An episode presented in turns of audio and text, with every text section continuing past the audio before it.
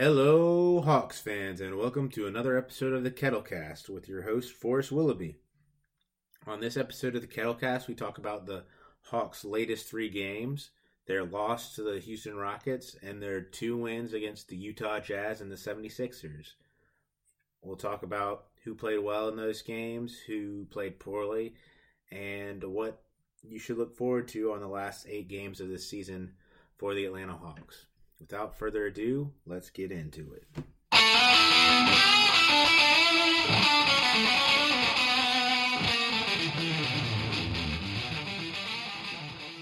After losing on the road to the Orlando Magic, the Hawks had to come home and face three playoff teams in a row in the Houston Rockets, the Utah Jazz, and the Philadelphia 76ers. The Houston Rockets bring, of course, James Harden and CP3 as well as Clint Capela, who's having a nice year after a slow start. And there was a lot of excitement in Atlanta for this game with a MVP candidate coming to town, and CP3 is well known for almost being drafted here in Atlanta. I went to the game and I saw Dr. J was in the house, Quavo, who has made his spot be down low on the first row. Of course, the owners, Tony Ressler and his wife, Jami Gertz were all on hand to watch this game. A fun game to, to watch. It wasn't a great place to see the Hawks do particularly well. The Rockets kept the game close for the first half, where the Hawks were able to close the first half eh, with a little five point flurry to keep it close before the Rockets really took control in the second half on two separate runs that were huge. Getting to the stadium early, you can always go to State Farm Arena an hour and a half before the game starts and see both teams doing their version of the shoot around. Um, usually that means that the rookie players are getting their shooter around in further away from game time, and the more established players are coming onto the court closer to tip off. It was really cool to see Eric Gordon, James Harden just kind of effortless, effortlessly shoot threes. He is incredible. I had it for granted for how easily he shoots the ball. And the three point line in the NBA is already very far away from the basket, and to see him just getting shots up, he does very little jumping on his shot. To see him go through his footwork, and then see guys like Eric Gordon, who looks kind of huge compared to uh, James Harden and CP3, just in terms of being like a broad bodied dude he kind of looks like a normal guy when compared to the other guys who just look like they're you know in extremely good shape, just so tall. It's cool also to see uh, John Collins practicing threes out there, and it's his second year. He's still having a lot of fun just getting his work in before the games. Where CP3 and James Harden are a little more business like. If you ever get a chance to go to a basketball game and be on the court side or down low, I highly recommend it. It's just something that to be that close to the action. We had a ball come roll over to us while we were down there and got to throw it back to the players. And um, Steve Holman, the voice of the Hawks, came by, got to talk to him a little bit. Uh, we saw Tony Ressler. It's just awesome, and there's nothing like it in the NBA. But back to the game, the Hawks really had a tough game. They kind of kept in contact in the first part of the game, in the first half especially, and then in the second half, there were the Houston Rockets had two big runs. They had one run that was a 22 to 6 run and they had another huge run in the fourth quarter to kind of cap it. The Hawks, some of their notable performances in this game were Trae Young had 21 points. He was 2 of 5 from three point land with 12 assists, but he had 7 turnovers. Um, John Collins had 20 points, 10 rebounds, and was a minus 18 on the night. Uh, Kevin Huerter had a really poor game. He had four points. He was 0 of 6 from three point land, and um, he did have three assists and or three rebounds and four assists. Taurean had 16 points on four of six from shooting from three, and only had two turnovers. DeAndre Bembry had 14 points, two of four from three point land, which is not really expected from him. He had nine rebounds and two assists, and he was a team high or low, however you want to look at it, minus three on the game, which meant that the Hawks only lost three points from the Rockets when he was on the court. And finally, Vince Carter, the freaking ageless, ageless wonder, had 15 points, all on three pointers. He was 5 of 8 from three point land, three rebounds, and two assists. And it's amazing to me how quickly and just how much Vince has embraced the role of, of sharpshooter. And again, he doesn't have the quickest release, but when he gets the ball, he's shooting it immediately. And that really doesn't give defenders a lot of time to go out and try to challenge his shot. He a lot of his threes were kind of what kept the Hawks in the game. The Hawks were able to take the lead briefly in the third quarter, but almost immediately, or in fact, immediately, Houston hit three straight three pointers to extend the lead, to regain the lead, extend it, and they never really looked back from there. Notable Rockets performances. Clint Capela had 26 points and 11 rebounds. And to be honest, watching the game, it didn't even seem like he was really scoring or anything. He's just kind of the perfect big man for the Rockets uh, system. He cleans up bad shots and he rolls really hard to the rim when he sets a screen for Chris Paul or James Harden. And both of those guys are excellent passers. That's reflected in James Harden had 10 assists and Chris Paul had 11 assists. James Harden had 31 points. He was in the game until the very end. In the game in Houston, the Hawks had snapped James's streak of 30 point games. And it certainly was a point of pride for James Harden to get 31 points in this game, where Houston won this game 121 to 105. It wasn't close at the end, and there was really no reason for Harden to be in, but he got his 31 points. Like I said, he had 10 assists and eight rebounds. Um, and he just, it's amazing to see him in work and get to the foul line. The game started with him getting three free throws. He, he just is extremely good at what he does. He's extremely strong. It's frustrating sometimes to see him get the fouls, but for him to hold the ball and, and keep his arms out and get fouled and still make it a, sh- a shot after the foul is amazing. And then Chris Paul was just 13 points, one rebound, 11 assists. He also had three steals. And then what really pushed the Rockets over the top is the play of Danuel House.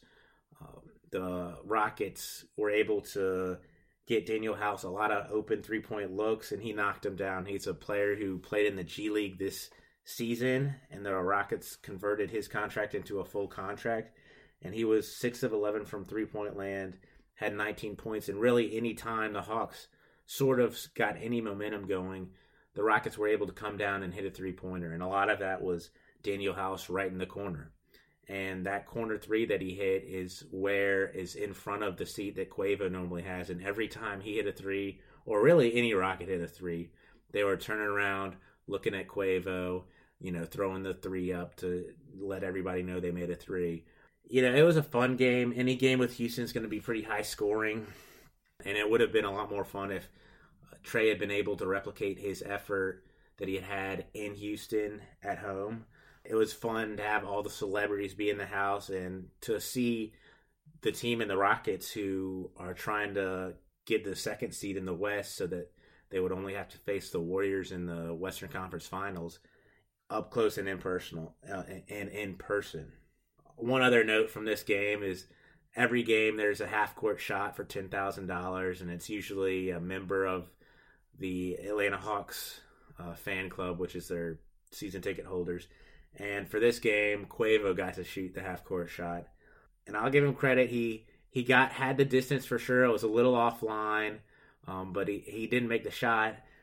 But it's like, what is Quavo going to do with ten thousand dollars if he wins that? Uh, I think he was to donate it to charity. They asked him what he was going to do with it. But it was fun to see a, a celebrity get up there and attempt the half court shot that I still think no one has hit this season. There, there had been a big stretch over a, couple seasons where no, no one had made any half court shot, and last year there was a flurry of about, I want to say about four in six games or something like that, where uh, they made the half court shot, and, and it was actually, all right, we have some shooters, but back to this season, we still have guys who airballing shots or not getting it there. At least Quavo had the distance. I'll give him that. Moving on from that loss to Houston, which was real tough, the Hawks got to play the Utah Jazz, and the Utah Jazz are playing really well and had a win streak coming into Atlanta. They sort of have a team you would think might give the Hawks a lot of trouble. The Hawks have been scoring the most points per game since the All Star break but the Jazz are always known for their defense, and the Hawks were able to uh, not only just withstand the defense of Utah, but really inflict their will on this game. They came out with a victory. There were a lot of great performances on the Hawks side of the ball. Trae Young had 23 points, 11 assists, and two rebounds. He was only one of six from the three point land, so for him to get those 23 points was really encouraging. John Collins had a tough night. The Jazz play with two bigs in Derrick Favors and Rudy Gobert, and against that length, that definitely bothered Collins. But he had nine points, one of four from the three point land. He had eight rebounds and was plus three on the game. Kevin Huerter had a little bit of a bounce back game in, in terms of shooting. He has 14 points on two of six shooting, one point, one rebound, and two assists. But he was a minus eight for the game. And uh, down the stretch of this game, he wasn't played in favor of DeAndre Bembry, but he Kevin Huerter had a tough assignment. He was guarding Donovan Mitchell for a lot of the night, and also he was helping on uh, Joe Ingles a lot. Despite a great shooting night from, or not a great shooting night, but a solid shooting night from Kevin, um, it was surprising to me you looking at that plus minus. Taurean had another okay game. He had 13 points, three of four from three point land, three rebounds and two assists, and just one turnover. Him keeping those turnovers low is huge. Uh, Bazemore had 12 points, all coming from three point land, where he was four of six from. And I thought Kent Bazemore really kept the Hawks in it in the third quarter. The Hawks had been playing really well and sort of really controlled the entire game, especially the first half. And coming out into the second half, the Jazz took the game and turned it completely around and were able to turn a double digit deficit into a lead. And without Kent Bazemore's play in that third quarter, the Hawks really wouldn't have had a chance to win this game in the fourth quarter.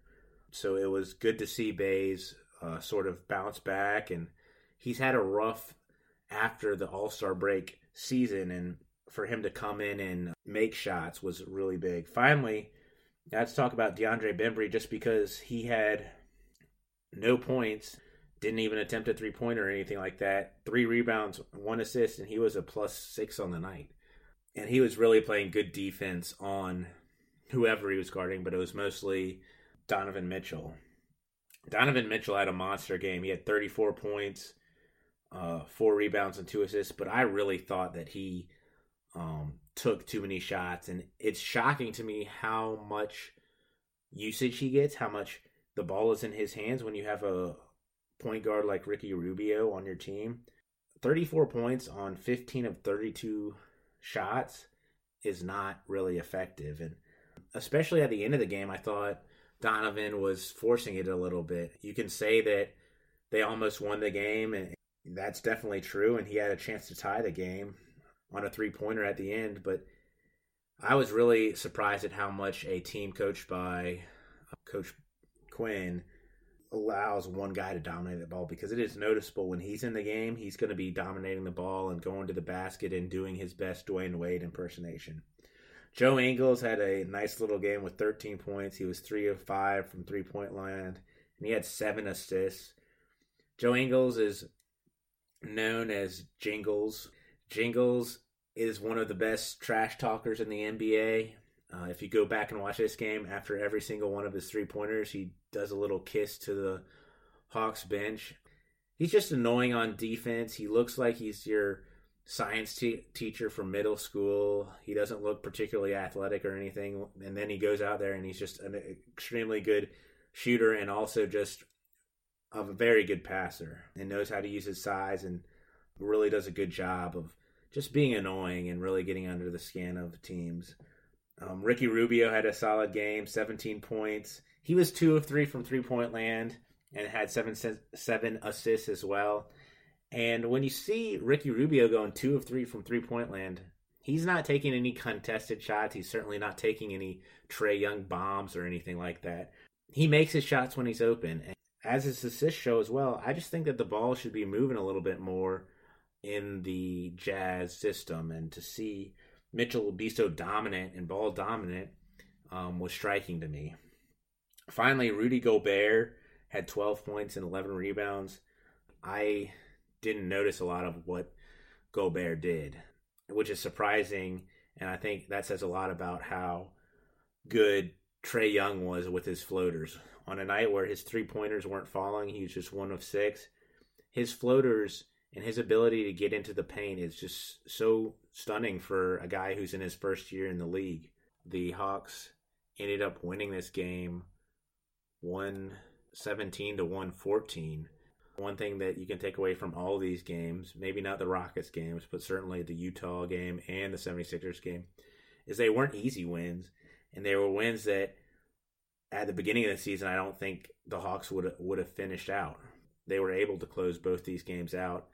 Was very encouraging to see that. Um, there was a weird sequence at the end of the game when Dewayne Dedmon made one of two free throws so that the Jazz were only down by three.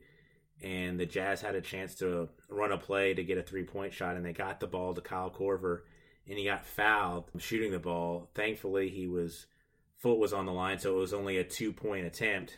The loudest it gets in State Farm Arena is when an opposing player goes to the free throw line in the fourth quarter, because Chick fil A has a promotion called the foul shot that if the opposing player misses both of their free throws, then the entire stadium gets a Chick fil A sandwich. Um, so, certainly, if you had odds on who would, you know, cash in this promotion, it wouldn't be Kyle, but Kyle missed the first free throw.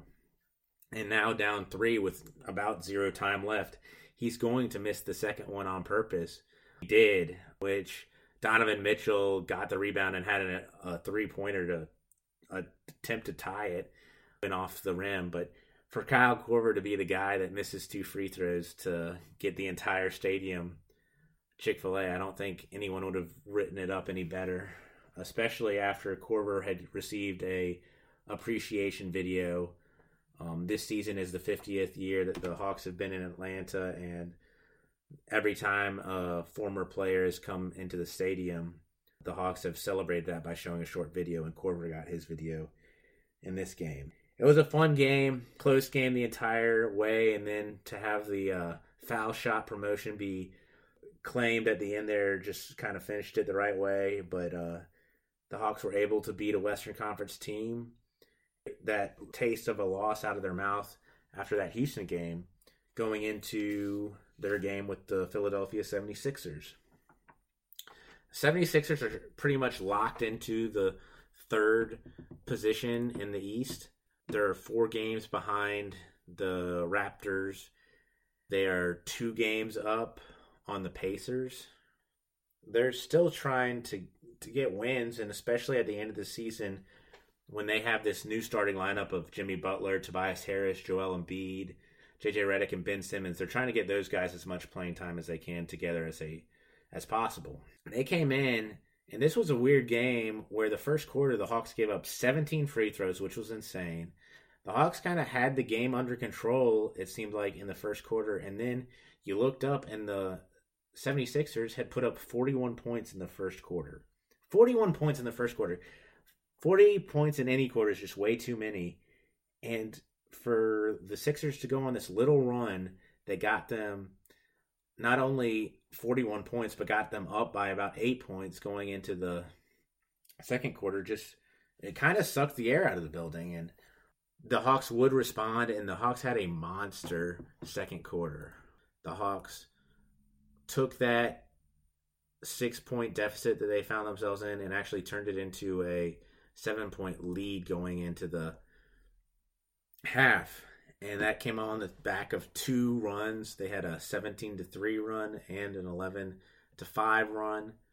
They had all the momentum going into the second half. One kind of cool part of the first half, Boban Marjanovic, who is sort of an NBA legend because he's seven foot two and just huge. He he doesn't really he makes uh, other basketball players look like they're regular people because he is just huge. Hit his first three of his career in this game, and to see that seven foot guy sit in the corner and just drill the three and run back like it was nothing, it was it was pretty cool. And um, his story is pretty pretty awesome. Boban played some of his summer league with Atlanta a couple years ago, and he has been on the Spurs and the Detroit Pistons and the Clippers, and now he's on the 76ers. Um, and it's good to see him continue to grow, even though he he just looks so different from all other NBA players, and it was fun to see him hit that three pointer. Getting to some notable performances in this game, Trae Young was just incredible. He was four of nine from three point land, had 32 points, including the game winner. He had six rebounds, 11 assists, and was plus 22 on the game. Um, John Collins was had 13 points, was one of one from three point land, um, had nine rebounds. Kevin Huerter had seven points, one of three from three point land, three rebounds, five assists. Taurean Prince had 23 points, four of 10 from three point land, five rebounds, three assists. None none of his buckets were bigger than at the end of the game. The Hawks were down to under a minute to go, and the ball moved around the court. Hawks couldn't really find anything, and it was getting to be under 10 seconds left to go on the shot clock. They got the ball to Taurean. He went straight to the basket, made a layup to tie the game, um, and that really gave the Hawks a chance to win this. Um, finally, Alex Len had a nice game. He was 14 points, four rebounds, one assist coming off the bench. The big guys for the Sixers, Jimmy Butler had 25 points, Ben Simmons had 21 points, nine assists. Joel had 27 points, 12 rebounds.